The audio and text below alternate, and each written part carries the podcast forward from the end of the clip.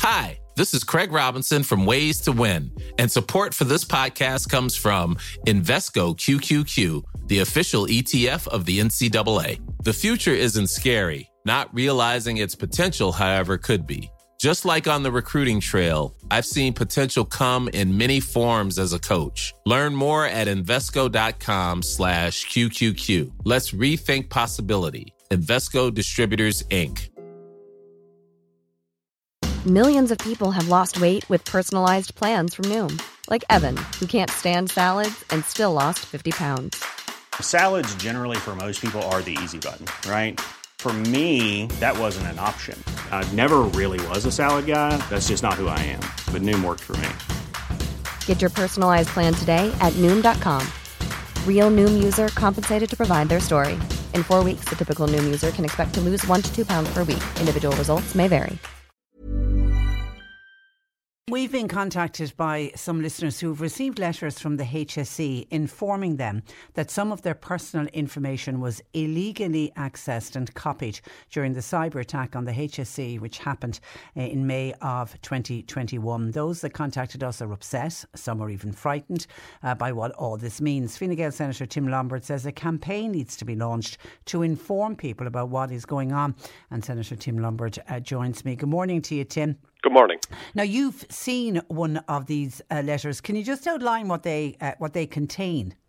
Yeah, so these are three-page letter. Uh, basically, what it involves is the information that you're on May 2021 there was a cyber attack on the HSE. Information regarding that cyber attack has been accessed and it involves your own personal information. What that basically means is names, address, PPS numbers, emails, and phone numbers have been accessed from the actual HSE account itself and this relates to 113,000 people, which is a really significant cohort of society. And uh, of that, less than a thousand of those people had financial information taken. All of those people were actually employees of the HSE itself or former employees of the HSE. So no member of the general public was actually involved in the actual financial in, financial uh, details been taken. It was more to with the people who worked within the HSE circle itself. All right, so people can take comfort from that because with so many scams uh, doing the round, you can understand people's fears about any of their personal information being stolen and copied. Absolutely, and look, we are all aware of this every day of the week. We get unfortunate scams, text messages, access this email, access this text message. And there is a general concern out there about the information that's out there. There is really significant information that people that if they want to get involved in a scam can actually talk to you about it and talk you into doing something inappropriate. Like they have your name, your PPS number, your email address. They have really significant personal information and the people that called to my office about this were generally really uh, concerned because this happened in May 2021. It's been 20 months since this happened, and because of that, people would have forgotten about it and would have moved on in their lives, and they now, literally 20 months later, are getting a three-page letter explaining in detail where this information has gone and they are generally concerned it came out of the blue. Yeah, I, I, I, do think that that's the, you've hit the nail on the head. Certainly from when we started getting contact, probably about two weeks ago, I think it was the first listener that contacted us saying, because he thought it was isolated. He said, Am I the only one? Has anybody else received this letter? And initially we couldn't find anyone else. And then suddenly, nearly every day after that, we started getting other people contacting us saying, Yes, well, I've, I've received this letter as well. Should the HSE have warned people that that they were about to start issuing these letters. Absolutely, and I think and what's after happening now is the drip drip approach. You're going to have 113,000 letters issued between now and the end of April. Like I couldn't understand why they didn't post them all on the exact same day. Tell people what was happening. Tell them it's going to be the first of February, and you're going to receive communications regarding this, and have an immediate campaign. In fact, what they've done is over the last week, they'll start to post newsletters and now till the end of April, they'll be continuously posting up to 113,000 three-page letters to people around Ireland regarding their data being taken. And there has been no campaign. There's been no media campaign. There's been no radio campaign. And because of that, the general public have been in the dark about these letters literally coming in the door. And do, have you any knowledge or can you have you any understanding of why it's taken it's going to take until April to get all the letters out? And that is a really, really good question. It makes no logical sense. Like, we understand they have the details of the 113,000 people that are affected. They have the details of the 1,000 people that are affected with their financial um, issues that had financial information taken. Like, how they could not have this done in one week, pick a week, get it out of the way, have your media campaign before it, tell people it's going to be posted. It makes no logical sense. Like it's a computer generated letter. It's not that they're hand they're It's not that somebody is sitting down handwriting 113,000 letters and, and exactly licking it. the stamps and putting them on the envelopes. Like just an administrative issue, nothing more, nothing less. Like yeah. they have the information, they know the people, they know where they need to go, and like unfortunately, the court people have come into my office and banded about this, having of a certain generation, a certain age, and they're generally concerned, and they're right to be concerned because look, this is something new to them. This is they're very concerned about even banking details. They might have paid for something over the phone. They might have given their banking details when they got to A and E or something uh, similar, and they're just generally concerned how much information is out there. And look, some of this information was on the dark web after the uh, incident in May of 2021. It was subsequently taken down. But like, who's not to say that that information might appear at another stage, at another place, and you could have people getting bogus phone calls regarding issues pertaining to information. And people need to be aware of that, and people need to have the information about it. And I think the campaigns that I'm calling for have to be involving you're going to get a letter. If you do, this is what you have to do. But in fo- going forward, you need to be assured that there's a process in place that you can be protected and people yeah. need that information. And, and it is important to point out that the you know the HSE are pains to point out that there's no evidence that any Absolutely. of the illegally accessed information has been used in criminal scams or fraud. But it, as you say, that is for now, and and that's the fear. And and in the letter, um, they also talk about the possibility of fraud. Don't they? they? They talk about and warn people to, you know, be aware of suspicious calls, be aware of emails and texts, and don't click on any links. And I think that's what frightens people when they see that. They think, oh my God, they've got all my information. I may be targeted.